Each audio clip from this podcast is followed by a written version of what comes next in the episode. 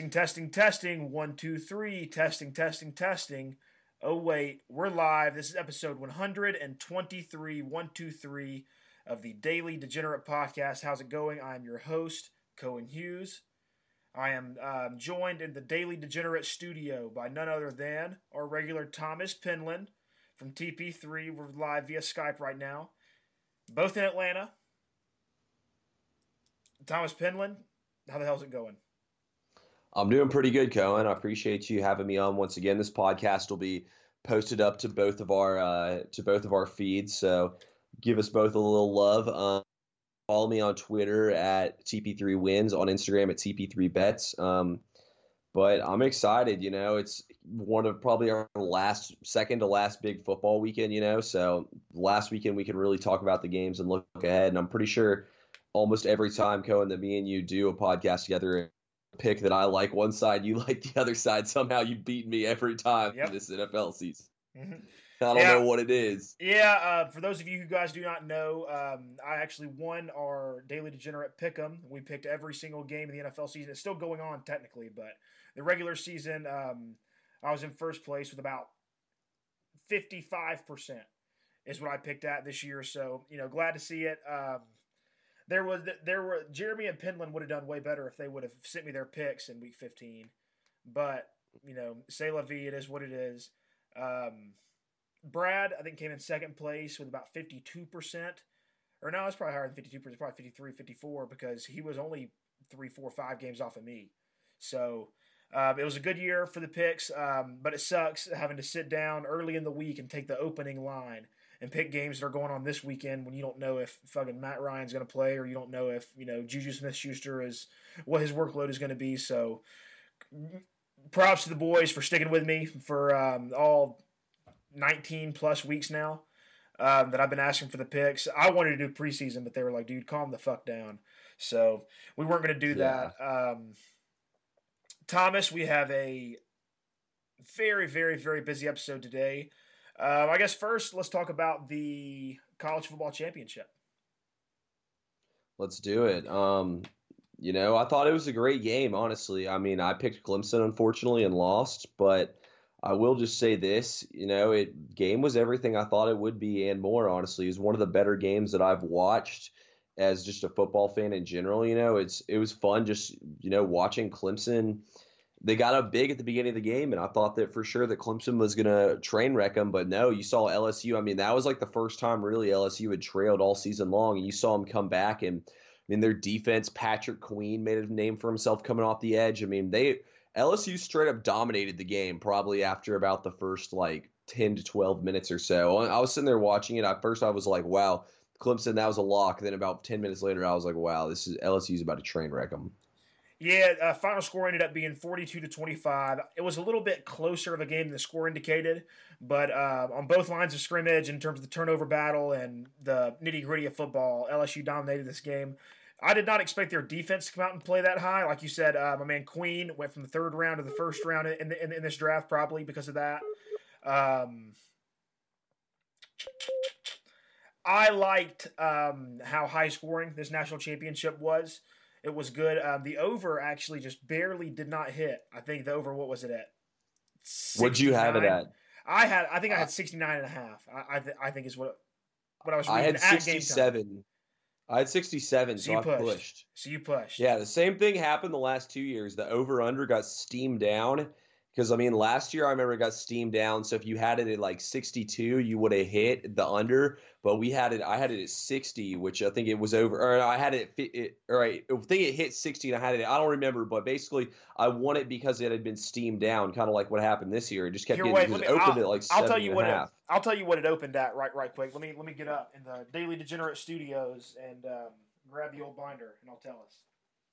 Yeah, no, it was it. But honestly, looking just watching this game in general, you know, Joe Burrow operated probably one of the best offenses I've ever seen, and all the credit in the world needs to go to Joe Brady. You know, for year after year after year, we see LSU put arguably, you know, the best players in the league into the NFL, and you're just like, how is this never translated to what happens on the field? Little happens. LSU hires Joe Brady away from the Saints as his offensive coordinator and solves the problem of the LSU passing game. It turns Joe Burrow into possibly one of the greatest quarterbacks we've ever seen play college football, or have one of the greatest seasons we've ever seen. I don't want to say greatest quarterbacks, one of the greatest seasons we've ever seen for a quarterback in college football. yeah, uh, Matt Rhule actually, kind of wins on this one because um, he he hired Joe Brady to go to Carolina with him. Yeah, I was a genius. I mean, I've been saying since. So I listened to a couple things, and then before the season started, and they were like, "Watch out for this Joe Brady hiring at LSU." I was like, "All right, I'll keep my eye on it." After I watched the Texas game, I was like, "All right, I would pay Joe Brady any amount of money to be my offensive coordinator." I mean, he'll be gone out of Carolina in a year or two, though, and he'll be a head coach. I mean, Yep. I'd say he's the fast on the fast track to be the next great. You know, he's the next McVay, he's the next Mm-hmm. Shanahan, he's that kind of coaching prospect. I mean, these the fact he was able to to figure out the mystery of the LSU passing game to me is unbelievable. I mean, this has been a mystery probably for 20 plus years. I mean, we've seen LSU put all these guys in the league. Never once though have they had the dynamic passing offense like they did with Joe Brady back there. So I mean, it's it's absolutely crazy to me. I mean, I think this guy deserves a little more credit than he's been getting, but LSU, you know, this offense was absolutely stacked. You got Ja'Marr Chase. I mean, Ja'Marr Chase could have had 300 yards and three TVs in this game if he caught a couple more passes. Yeah, Clive El- Edwards-Helaire, Justin Jefferson. Honestly, I think the biggest playmaker in this game, though, was Burrow, just because like Clemson would drop all those players back on third and nine, you know, and not pressure him, and he'd pull it down and run 20 yards for a first down, or Yep. they would not put any pressure on him, and he would just sit back there in the pocket, keep the play alive, and find Ja'Marr Chase for a 50 yard gain, you know, and be first down again, and just backbreaker after backbreaker after backbreaker for Clemson, you know, and I do give Clemson a lot of credit though. You know, they came out there and punched LSU in the mouth like they hadn't been all season long. Yeah. Um, it was at the end of the first quarter. I think Clemson still had the lead, and um, No, I it was tied at the end of the first. Tied, tied at the end of the first. So Yeah. give or take about, I guess, three or four minutes. They were, I mean, they really looked good. Lawrence was was in stride, you know, like um, Etienne was looking good, and then LSU got that spark on special teams, and then just almost ran away with the game. It was still a good game, you know, like you wanted to see if Clemson could battle back. They got it within, um, I think ten at at one point late. So like you were, I mean, like it, it, it was a really good game, but um, next question is this LSU team the um, the the best college football team of all time? Ooh, that's a tough one. I would have to say no. I still think the USC teams that three-peated is the be- no that almost three-peated. If it went for Vince Young, is probably Yeah. the best team of all time. But I mean, there's some of those Alabama teams too that's been up there pretty high. But Miami. based off based off one season, I mean, I would definitely say it's close. It's hard to say who the best team of all time is, but I think this LSU team is one of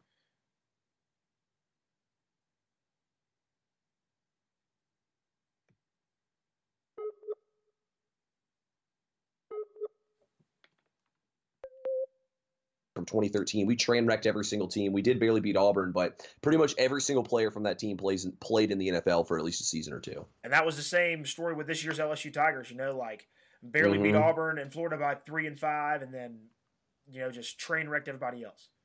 Got better They as actually- the season went on. I think they ended up. I think Florida actually ended up winning by 14 on the number because I remember I had a minus 14, and I think I pushed that. Really, I who uh, there was one more close game with LSU this year. Oh, Bama. What the fuck am I thinking? It was uh, five points there at the end, um, and then three to Auburn. But I would I would be But willing to- Auburn, uh, sorry, I didn't mean to cut you off, but Auburn game is kind of one of those.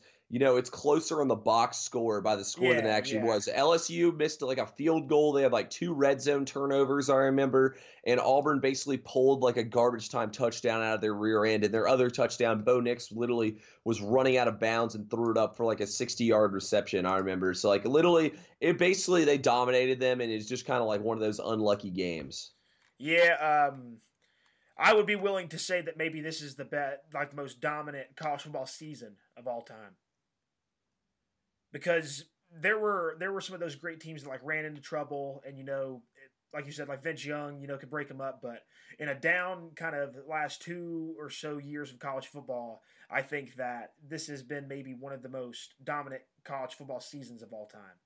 Like Alabama even had had, had an ugly cover in that game or they didn't even cover it was just an ugly backdoor in that game where they finally you know just kind of scored on a, a 40 to 10 run, you know, just because of garbage time and stuff. So I, I, I, would be willing to say that, that that was probably one of the most dominant seasons, but not, you know, best teams.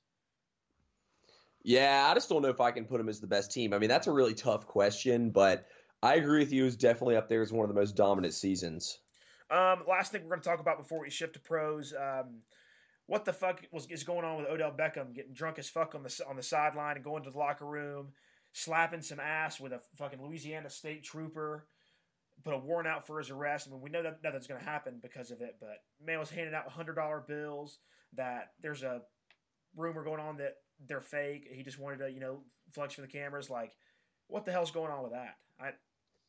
First off, I think the money's definitely real, and, and that would be major violations according to the NCAA if the, he was actually handing out money. So I think that's more so just them trying to cover their own asses. But honestly, I thought Clay Travis said it best. He re- he posted that video of him with the with the speakerphone trying to yell at him to play neck, and then when he was in the crowd when he took like the band leader's megaphone, yeah. and he was like, "Is El- Odell Beckham Jr. never drunk alcohol before?" And honestly, I just think Odell's a lightweight, straight up. Either that or he was on whatever drugs Antonio Brown's on. One of the two. God Almighty, I haven't even looked at the Antonio Brown situation, and God Almighty, I just don't want to. Like, I, I saw like a clip of a live video that there were some cops at his house or something. Mm-hmm. Like what what one of them told him to get help, and then fired his fired Drew Rosenhaus. I'm surprised Rosenhaus hadn't left him already. Um, God Almighty. I don't even know like what to say. I don't even know if it's a publicity stunt or just legitimate at this point. Yeah, it's AB's lost his mind. It's a damn shame too. I like AB, so yeah, it hurts me, me to see him like that. But um, wrap it up in college. We'll wait to see what happens with LSU, OBJ, and everything. We'll do some more, you know, kind of introspective looks into college football for the next year and, and after the Super Bowl and you know in due time because we got nothing but time, dude. Like it's just now now we're just waiting for football. Mm-hmm.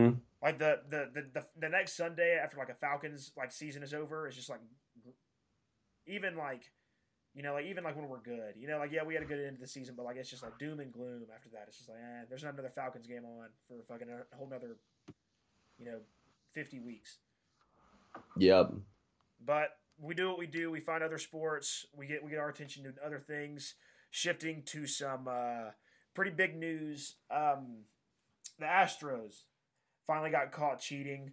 Um, some casualties include AJ Hinch, the head coach. He was not only fired by the team, but before that, he was suspended a year, along with uh, Jeff Luhnow, one of the executives in the top office. I don't know who he is, sorry to say. Uh, they both got suspended for 2020 and fired in that order. And the Astros have to pay a $5 million fine. Um, they lose four draft picks in the next two years. And Carlos Beltran, from the Mets, the manager of the Mets, has um, stepped down subsequently from these moves. So, you know that they have to have some dirt on him. The investigation reached him. Um, Alex Cora, I think he mutually agreed to step away from the Red Sox. Um, Penland, give me your take on this because it, it's it's a big you know shit soup. You know, like it's like all of it's just a big nasty stain, and it's a big hodgepodge of weird punishments on here, weird punishments on there. But give me your take on like what what actually the MLB has handed down in terms of punishment.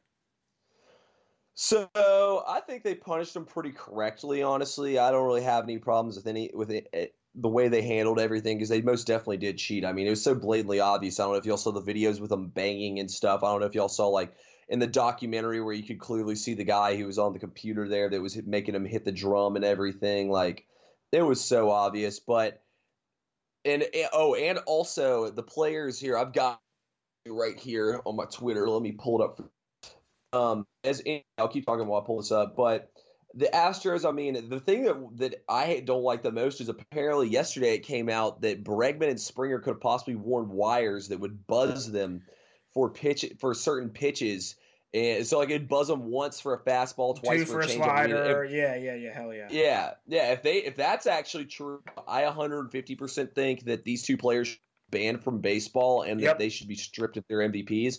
But Altuve, so in the 2017 playoffs, Altuve hit 472 at home, 143 away. Correa hit 317 at home, 211 away. But here's the biggest one: McCann was 300 at home and hit .37 away. Yeah, I was about I was about to say like .086 as a joke, but I didn't realize that my joke was actually higher than the actual batting average. It's it sucks that we have to talk about shit like this because I don't want to say that I don't really care because I, I, I care about the integrity of baseball. I care about people cheating. This it just seems maybe I'm jaded to cheating in baseball now that you know they still won't let Pete Rose in the Hall of Fame. Um, I kind of agree with you. I, I, I think that if, if this is like a full scale cheating incident, which I, in my, if my in my personal opinion, yeah, it is. Um, if if it escalates to that, um, I wouldn't mind seeing them banned from baseball. I was thinking more along the lines of like a two three year suspension from baseball, kind of like really embarrass them. Because my thing is this, and this is all you know, kind of rules in baseball, football, pro, college, everything. If you're going to drop the hammer, drop the hammer like do it the right way. Like go, let's go year suspensions or banishments from baseball. They dropped the hammer on the Braves for paying too much money for international players. Whoop de fucking do. You know, like Mhm. they they banned our GM for that. But you're gonna hand out these little uh, year suspensions for the coaches, and then maybe the players will get embarrassed and not do it again. Like it's kind of fucked up. Like if you're gonna drop the hammer, drop the hammer. Like these these guys are actually cheating during the game. So I wouldn't mind seeing them banned. It's no skin off my back. I mean, if you're going to cheat, you shouldn't be allowed to play the game. You know, like in its purest, simplest form. I know it's more complex than that, but I would be mad if I was the Dodgers. If I was if I was one of those teams that got cheated two times. Yeah, I don't have the exact number on what Kershaw's ERA was, but his home away splits, like he was basically un- against the Astros and and in Houston, like it was it was bad how bad he was getting hit there. Yeah, and um, you know, like we're not going to get into it. This is probably all we're going to say about it, but it's it, it sucks, yeah. And the reason that I may not sound as upset as I should be, or maybe if I do sound too upset, I'm just trying to you know play it up. It's because it sucks having to talk about shit like this. Like I wish I could talk about you know how dominant the Nationals were or something. I wish you could talk about something that actually has merit, but we're talking about guys cheating by Mhm. putting cameras in center field and wearing fucking buzzers and wiretaps and bang on trash cans for one pitch. It's it, it sucks. It sucks to have to talk about this, and that's probably all we're going to say about it. In other MLB news, um, in other sadness, uh, Josh Donaldson has decided to sign a contract with the Twins. Um, he got his four years, and then I, I had the numbers right here. God damn it! Why was I scrolling up? Um, It was four years, ninety two million. that a boy. That's why we pay you the big bucks. Um, Yep. it's I don't blame him for taking the money, but you know, like because he waited so long and because we had so much hope, it, it, it really felt like he was going to stay. Yeah, you know, it, it kind of pisses me off. First off, why would he rather live in Minnesota than Atlanta? That part made Yeah. zero sense to me. Apparently, the same offer was pretty much on the board from all the other teams. I mean, I hate it. I hate seeing it, man. Like, I thought the Braves really needed Donaldson. I thought not only because we of his we, we skill, still that that statement is still true. Like we needed Donaldson. I just thought he was a great guy for the clubhouse. You know, like I Yeah. thought he just fit so well with this team. So seeing him do that, shaking my, I'm shaking my head, man. Well, if anybody knows it better than me, I'll give him a thousand dollars because I got Gordon Hayward. I've got all kinds of stories like this dude. Like it just living in Atlanta is is like this. Um, if if we want young stars, we have to draft them. So, and um, I think Minnesota came in about five or six million more um, than the rest of the teams. So I guess if you want to say he's taking the money, you're taking the money. I just didn't think the whole precedent of oh guys like this want to go to the AL because all they want to do is hit and be a DH. I thought Josh still had a few good years left at third base. You know, like I didn't think that that was kind of true, but you know maybe it is. Um, it sucks because now we're gonna have to go out and depend on getting a guy like Ozuna or somebody which um, I think is the best guy available. Castellanos. I'm I'm not a, a, fan of it. Maybe you can pull out some analytics from your fucking pee hole that make me feel differently, like all my other friends do. But I just think Ozuna hits for more pop. I I, I think he's a more feisty player. You know, like we need guys like the, like the like the way the Cardinals make them. You know, like. Yeah, but I mean, he's very up and down. You know, like Ozuna. I've, I mean, he was better, but last year I felt like he just became like a only a, just a, he's a feaster fan, but you know he's either hitting a home run or he's striking out. Hey, that's baseball, baby. You know that's that, that's the kind of guys you got to live with in the clubhouse. That's why if you can hit for a if you can hit for a career three times out of ten, you're a legend. You know, like that's just the way it is. That's that's show business, mm-hmm. baby. Like I, I I think going with a guy with a higher ceiling is the move, and I know all the baseball nerds, and hey, I even consider myself to be a baseball nerd in some aspects, but I think Ozuna's the best move. I think he's the only hope we have.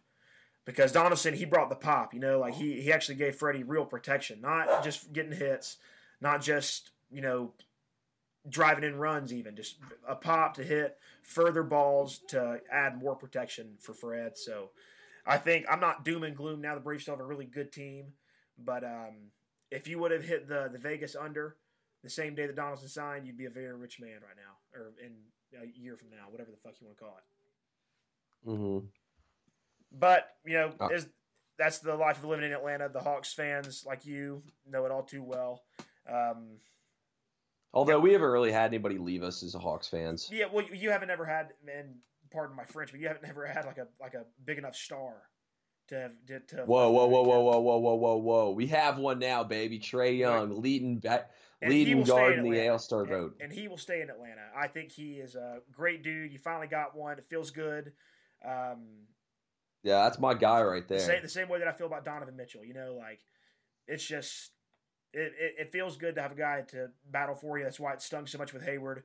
But um, now that the Hawks finally have one, I'm, I'm happy for you. I try to hate on the Hawks as much as I can, honestly, as much as the gods will allow me. But um, I can't do that, you know, nowadays. Like, yeah, they suck, but you know, Trae Young's fucking box office. I'll hey, just get Trae some help, man. Just get Trae some help, and he'll be ready to go off. I was That's listening to uh, 92.9 the game the other day, and they had on Kendrick Perkins, and he was like, "Hey, Trae Young is box office TV. I'll spend my hard-earned money to come watch a losing team to watch Trae Young." So I that's how I feel. I love going to the games, man, just to watch Trae play. Feel feels good. I'm glad for y'all, but I do hate the Hawks. Um, Next, we are going to talk about the NFL divisional games. Um, it was divisional weekend last weekend, and usually I, I, like to do an episode a little bit earlier in the week to kind of you know recap them, kind of give you something to listen to. But um, everybody kind of had tight schedules this week. Everybody's catching up after the holidays, so let's start off with the most notable game I think of divisional weekend. Um, the Houston Texans blew a 24 point lead and it was almost embarrassing. It, it's like the Chiefs just hit the switch. Yeah, honestly, I blame Bill O'Brien. That had to be the stupidest call I've ever seen what, calling that fake punt? punt. I hey, I, I kind of like it, dude. Like once you're up, like you, like for against good teams in football, you have to put your foot on the throat. You know, like you have to like make sure you win the game.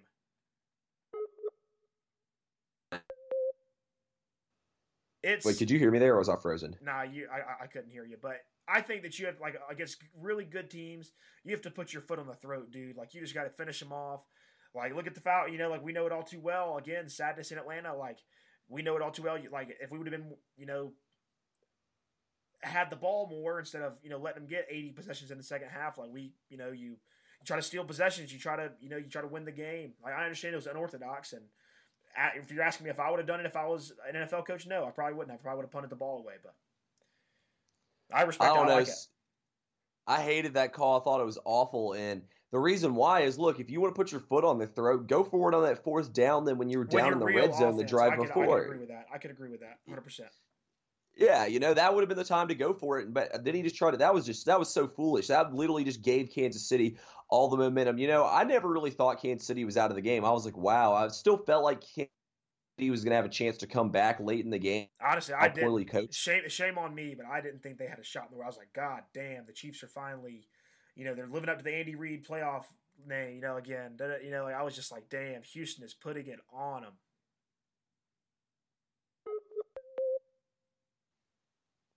Yeah, you know, also too, the way I feel about Kansas City is, I mean, Patrick Mahomes is the best player I've ever seen touch a football. He's the most talented quarterback I've ever seen. I mean, that dude is ready to make the next great. I mean, I think he's going to be the greatest Wilson player to play when it's all. He does, but Russell Wilson, all due respect to Russell Wilson, because he's good. He's not Pat, man. Pat Mahomes, those throws, the plays he makes, he's on a whole nother level. You know, I never felt like you could ever count Patrick Mahomes out from that game. I mean, you saw him when they were getting ready to get the ball back when that they were down 24 to 24 0. He was up yelling in everybody's face. He's like, let's go, guys. Let's get this ball and let's score. Hardman took that kick out past the 50 for him. Yep. Next thing you know, Kansas, I mean, the craziest part about it is Kansas City was winning at halftime. Couldn't believe that. Yeah, no, no, no. It was it was two, two quarters of football of just one sided football apiece. Um, and to me, the and this is kind of the the privileged argument that I kind of use all the time.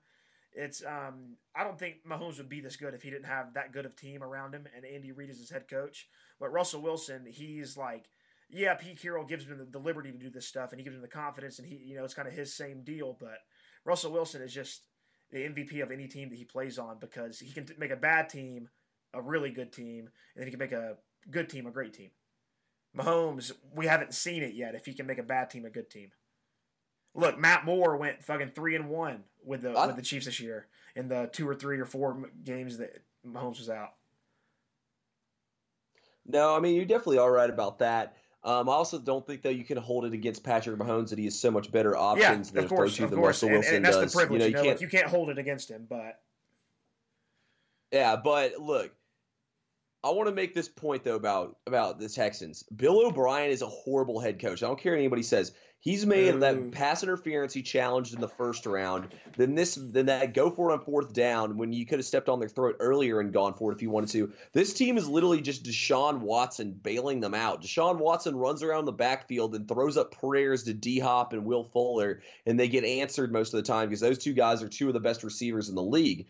I, I don't buy it all into Bill O'Brien. I think he's an absolute clown, but this is the way I look at it is there's not really any other better option on the mm. out there right now. Now there's Joe not. Brady, when he becomes a when he gets a little more experience, that might be a little better option there yep. in Houston. But mm. I think Deshaun Watson deserves better. I thought that I thought Bill O'Brien did an awful job coaching this game, and I mean he did he did, couldn't even rally his team in the second half. I mean that game was over once that he went for that. When they went for that fourth down and didn't get it, the game was over. They should just pack their bags and quit right there. Yeah, it, um, it ended up being a 20 point game there at the end. So um, I, I, I covered the spread. We all did. Or, or, or no, Same. we all got beat. No, no, in the pick'em we all got beat. I, th- I think we all had Houston in the pick'em. If I had no, I had Kansas City minus. You did. All right, well, you were the, you were the only one that won because I remember yeah. the rest of us had fucking Houston. I had a good week. I went five and one. I had the under in the. I had I had Tennessee the my only loss is the Vikings, but I had Tennessee and I had the under in that game, which hit, which barely hit, and then I had the over in the Texans game. That was my max bet for the whole weekend, and that hit in the first half. It was at yeah. 51, hit in the first half, and then I had Kansas City and Green Bay. Nice. Um, I'm glad yeah, you said it was that. a lot better than my. It was a lot better than my two five and one week the week before, so yeah, felt good to turn things around. Yeah, um, I'm glad you said that because the next game we're going to talk about is the um, Vikings failing to show up against um, against the Niners. Niners game man. played tougher. Um, I, like you, I thought Minnesota would cover. Um, I thought Minnesota had a really good chance to win the game outright. Um, they had looked so good the week before. complete Jekyll and Hyde move right there. They just didn't look good. Cook, Cook couldn't, couldn't get going for nothing. Um, defense didn't play bad, I mean, per se, but it's hard to win a game in the playoffs when you allow 27 points in the NFL.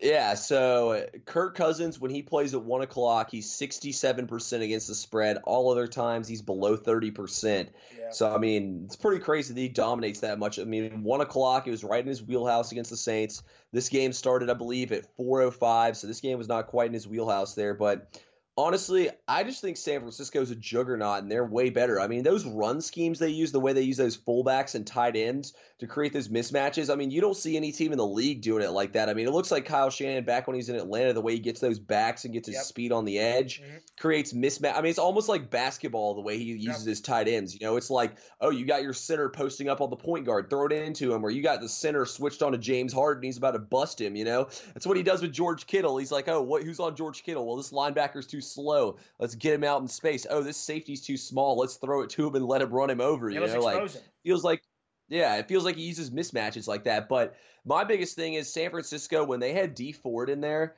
their their uh, defensive line is or when the San Francisco is Dee Ford in there, they're one of those teams where that they or they're holding teams like their season lows in QBR. When Dee Ford didn't play, they're giving up over 60 QBR to teams. Dee Ford was a big difference. And also on top of those two things with Dee Ford, Kwon Alexander was back as well. Their defense was substantially better when they had Kwon Alexander back. This defense is healthy. I mean, I don't know if I want to say San Francisco is going to win it all, even though I did th- throw down on them before the season started. So I do have San Francisco and Kansas City future still alive. So I'm feeling pretty good about the NFL right now. But what's the payout on that? The San Francisco I risk ten dollars to win three hundred and eighty. Nice. And then Kansas City's like 25 to win like 110. I don't really throw anything crazy yeah. down on futures. No, of course not. No, there's no reason to. Although I did throw 50 to win 200 on Kansas City to win the division, so that was pretty nice. But uh, I mean, not in Kansas City on the on San Fran to win the division. But dude, I really think San Francisco's men among boys, and I think, think that we'll talk about it in the next segment. What I think they're about to do this weekend. Yeah, um, let's talk about the Titans upsetting the Ravens. Um, I didn't think I, it, it's a tough read from this game. I don't know if it was more of the Ravens just didn't show up, or if the Titans are just the hottest team in the ever right now. Um, it could be a little bit of both. Um, I think that being down early like that after giving up, you know, that's that long touchdown drive. I think that Baltimore definitely got out of their elements, but they can score points at will. So why are they worried about? You know, like it's just that dependability on the run game kind of got them shocked. They got, they got punched in the face in the first. So just kind of got them out of their element and just really I'm not going to say exposed them because I mean it was an obvious flaw with you know running the ball that much, but it was just odd to see the Titans dominate by that much. I don't know. I think the Ravens did get exposed a little bit. If you think about it, the only other time all season the Ravens got punched in the face was by the Browns, Browns. and the Browns kind of ran them out of the building. I mean, Kansas City did too, honestly. Yeah. Lamar just got a bunch of garbage time stats, and the final score was 33 to 28, when in reality, that game was, I believe, it was, tw- it was, uh, it was 23 to 6 at halftime. God. You know, that game was over at halftime, but they pretty, they got punched in the mouth and then right and then they just really couldn't rebound. I really think that interception thrown on the opening drive was just like it was a downward spiral from yeah. there. You know, I feel like after they threw that interception, the Titans were able to punch it in the end zone. Because my thing I had said all week about Tennessee, I was like, look, I'm taking Tennessee plus ten. I think they're going to get on the board early, and the Ravens, it's good. It's going to be a close game. I said they Tennessee had to get on the board first. And that's what they were able to do. And I mean, Ryan Tannehill threw for 88 freaking 88 yards. yards. How often do you he, win back to back games? 14 passes. Yeah. How often do you win games like that? Never. Let me ask Almost you never. this. Almost Let me ask never. you. Yeah. Yeah. Let me ask you this about the about this though. Do you think do you think that Derrick Henry is the best running back in the league? Um, I think that's a broad brush to paint with. I think that my the answer in my heart would be yes, but the real answer is that there's no such thing as a best back in the league because they're so diverse. Um, he's the back that I would want the most in the league. All right, so I think that there's no question about it. He's the best running back in the league. I mean, nobody is carries the ball 30 times in a row, three games in a row, and dominates like he does. His splits, first half and second half, he gets stronger as the game goes on. I mean, his quarterback didn't even throw for 200 combined yards between the first and second game of the playoffs. Nope. I mean, you go up to the line of scrimmage and you know what the play call is. Derrick Henry just runs people over. And he gets He's better a, as the game goes on. Yeah, nobody wants to hit Derrick Henry. I mean, I think if people are trying to tell me McCaffrey is, bro, McCaffrey gets all these garbage yards. Like his team won five games this year. It's just him when they get down 20 points, just catch a little screen pass and get handoffs. Yeah, cool. It looks good on fantasy, but it doesn't convert to winning games. You know what I mean? Like the Panthers haven't been in the playoffs since they have McCaffrey, rather than Derrick Henry. And he's the only reason they won out, those five games. Yeah, if, if yeah. Derrick him, Henry won zero games. Yeah, Derrick Henry literally is carrying this whole team on his back. He sat out that game for the Saints not because he was injured, it's for load management, kind of like these yeah. NBA guys do. And look at him since. He's been running. I think there's no doubt about it. Derrick Henry's the best running back in the league. I mean, this is old school football. I mean, it's a passing league, and you're watching a team with a running back that just runs the ball, dominate everybody in the playoffs. So that's I don't know. That's the way I feel about it. Yeah, and as the game goes on, you know, the time's ticking down. Your DBs and linebackers are beat up. And once again, for the 35th time this game, Derrick Henry runs right through you. And that plays tricks on your defense there at the end of the game. Like they subliminally get out of the way. Like it's, it's harder to tackle him as the game goes on because he's still got the gas. He's the one getting the ball. He's the one they're cheering for him. He's got 200 mm-hmm. yards right now. You know, like he wants the ball again. He wants the ball again. But your DBs, they just they don't want to tackle him again. So, in, in, in hindsight, yeah, I can I can see where the formula works, but I didn't think that devoting to it this hard would work in the the NFL, the hardest league in the world to to win in. Yeah, no, I mean it, it, was. I mean, don't get me wrong. I was shocked that the Titans actually won the game, but I mean, it's crazy, man. This run they've been on. We'll talk about it. That's why I don't rule them out though this week. Yeah, um, Henry toted the ball for 30 times, 195 yards. Um, didn't didn't score a touchdown, which was weird, but God damn. Hey, he threw for one. he one. Threw though. for one. He was the he's the I think the fourth player ever to have 150 rushing yards and a throwing touchdown in a playoff game. Um, I, I, saw that on TV at the Battery. I don't know what you know what kind of context it was, but that I mean, it's just it's, yeah. He's the MVP of the playoffs so far, and it's not even close. It's not even particularly close at all. I agree completely. Um, the last game we're going to talk about is uh, Davante Adams shining in the Packers win over the Seahawks. Um, the score, I, I, think, didn't indicate how kind of the Packers dominated the game and the Seahawks kind of got back late. Um, I Russell Wilson is the MVP of the National Football League, and if it was a playoff award too, he would he would definitely win it. Um, he has nobody's playing on his team, man. He has re- unretired Marshawn Fat Boy Lynch on his fucking team. Beast dude. mode. Beast mode. Who who who scored two times? That's this last week. That's, that's not what I'm saying. But any team that Russell Wilson goes on, he automatically elevates them. There's no, oh, it's not a good fit. Oh, da, da, da. it's dude, hand the ball to Russell Wilson and let him do his thing. He's the closest thing I think to a best football player we've ever seen happen. Yeah, you know, Russell Wilson is a horrible offensive line. He plays on a team that power runs the ball and they have no running backs, yet still finds a way to win games, you know. I'm tired of hearing people say, oh, DK Metcalf, he was second round, blah, blah, blah. Dude, DK Metcalf is a bodybuilder that runs yeah. a 4 3. Yeah, you know, that's literally what he is. Russell Wilson made him into the monster he is. I mean, he didn't do, he was horrible at Ole Miss. A.J. Brown was way better than him at Ole Miss. And it, honestly, Lodge was better than him when they were at Ole Miss. He was the third best receiver at all those guys. I mean, Russell Wilson. I'm I've been on this since last year. I know you know I have too, Cohen. Yeah, Russell Wilson to me is the he's to me he's the James Harden of the of the NFL. You know, James Harden and Russell Wilson they do it by themselves. They don't ask for any help. They just go out there and they do it with what they got. These guys every single year put up numbers. They're in the MVP conversation every single year. They should be the MVP every single year, but you just can't give can't, them. You, know, I mean, but you you. Player you want yeah you want to go to the everyone wants to go for the breakout guy rather than Bill the guy Belichick, who Greg is yada yada yada. Yeah, yeah. They want to give it to the Lamar Jackson, to the Patrick Mahomes, the guy who busts onto the scene for the first yeah, time. You know, they don't want to give it to the guy who's already amazing yet somehow gets better. Like James Harden's gotten better every single year. Russell Wilson's gotten better every single year. I thought then this is one of the best jobs Russell Wilson did. Create an award that says the NFL's best season. Create create awards best player of this year.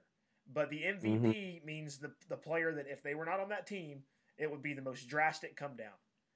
And yeah, I thought that for a little bit it could have been McCaffrey this year, because I, I think that definition at its purest, most selfless sense that yeah, the Panthers would have been a one or two win team without McCaffrey.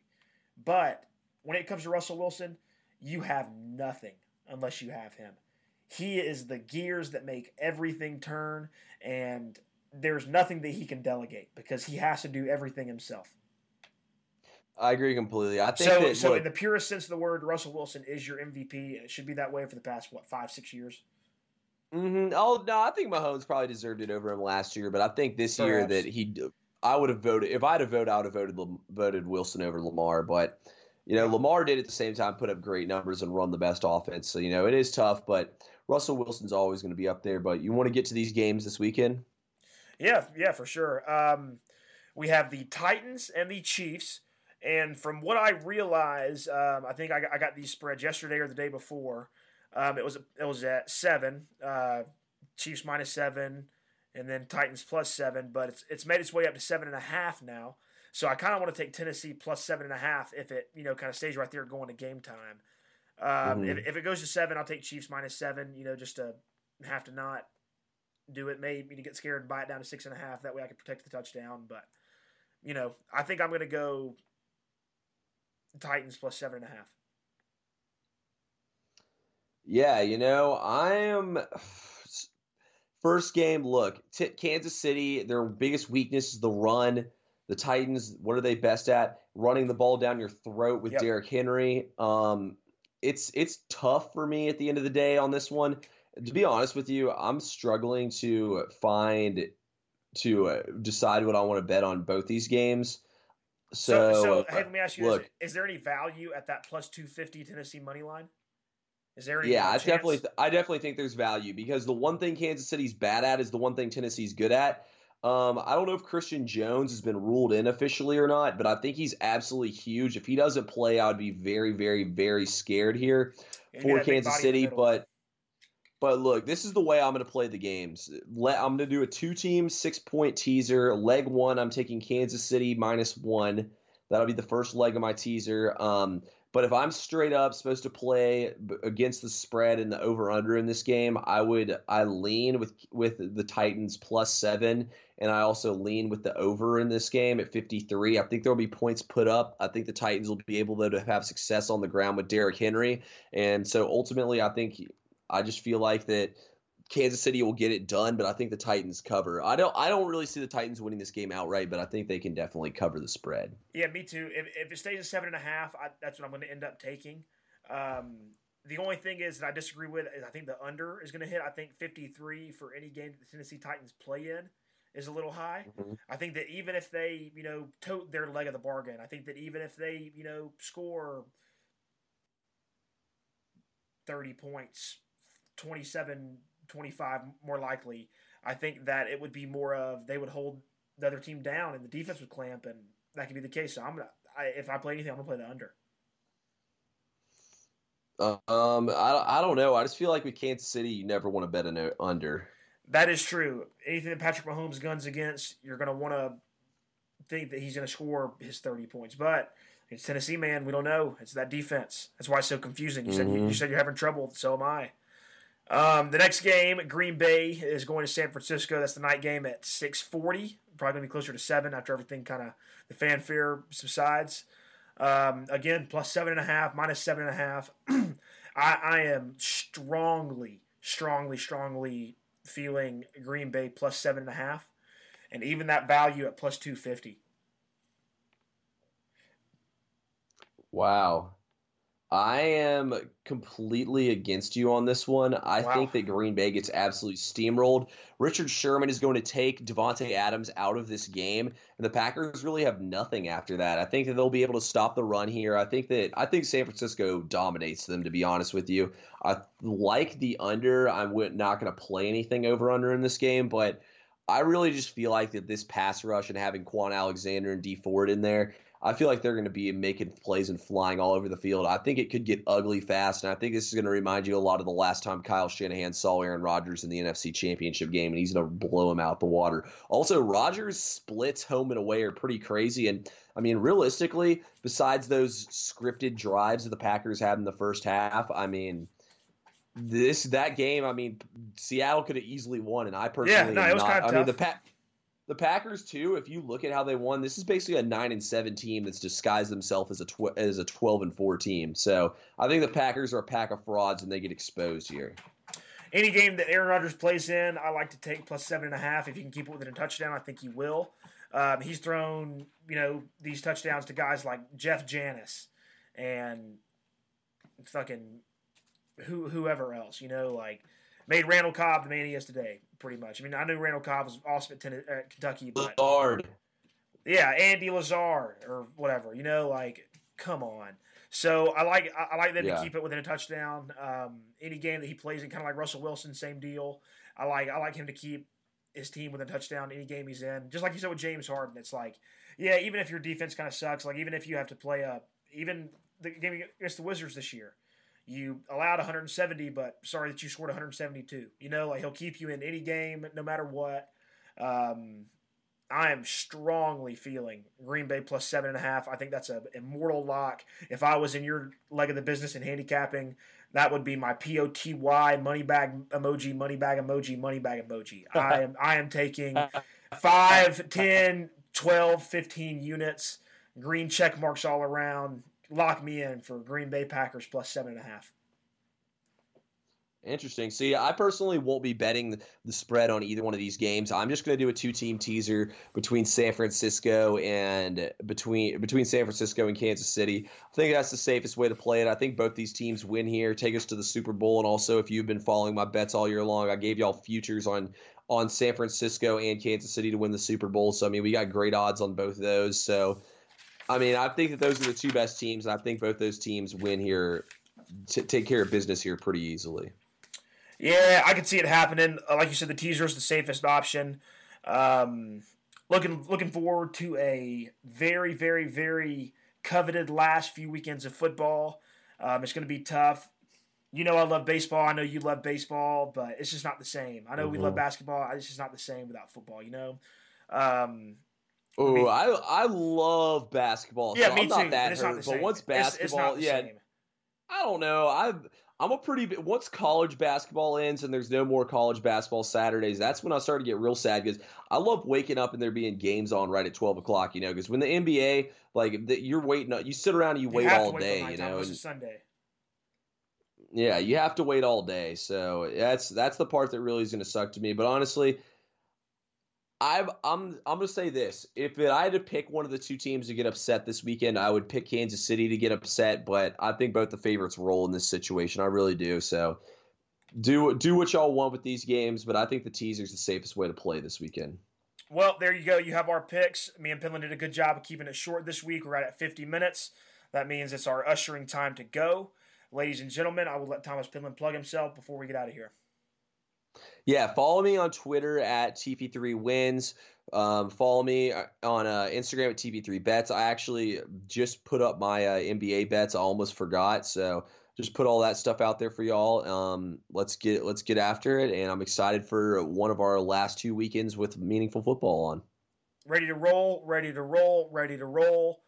Paying homage to the great Stu Feiner. Ladies and gentlemen, um, this podcast is located at TDD Pod on Instagram, Twitter, and on Facebook. It's just the Daily Degenerate Podcast. I am on Facebook at Cohen Hughes. You can find me on Instagram at Cohen underscore Hughes. I don't do Twitter. I'll get in trouble again. Um, hanging in there, relishing all the football we have. Um, but, ladies and gentlemen, this has been episode 123, 123. Uh, we will catch you earlier next week, maybe Monday, Tuesday type beat. So um, keep in contact with us. Let us know how you like it. Let us know how everything's going. Um, we love we love you if you listen, like, subscribe, rate, whatever, everything. Um, thanks for listening. We're getting out of here. See ya.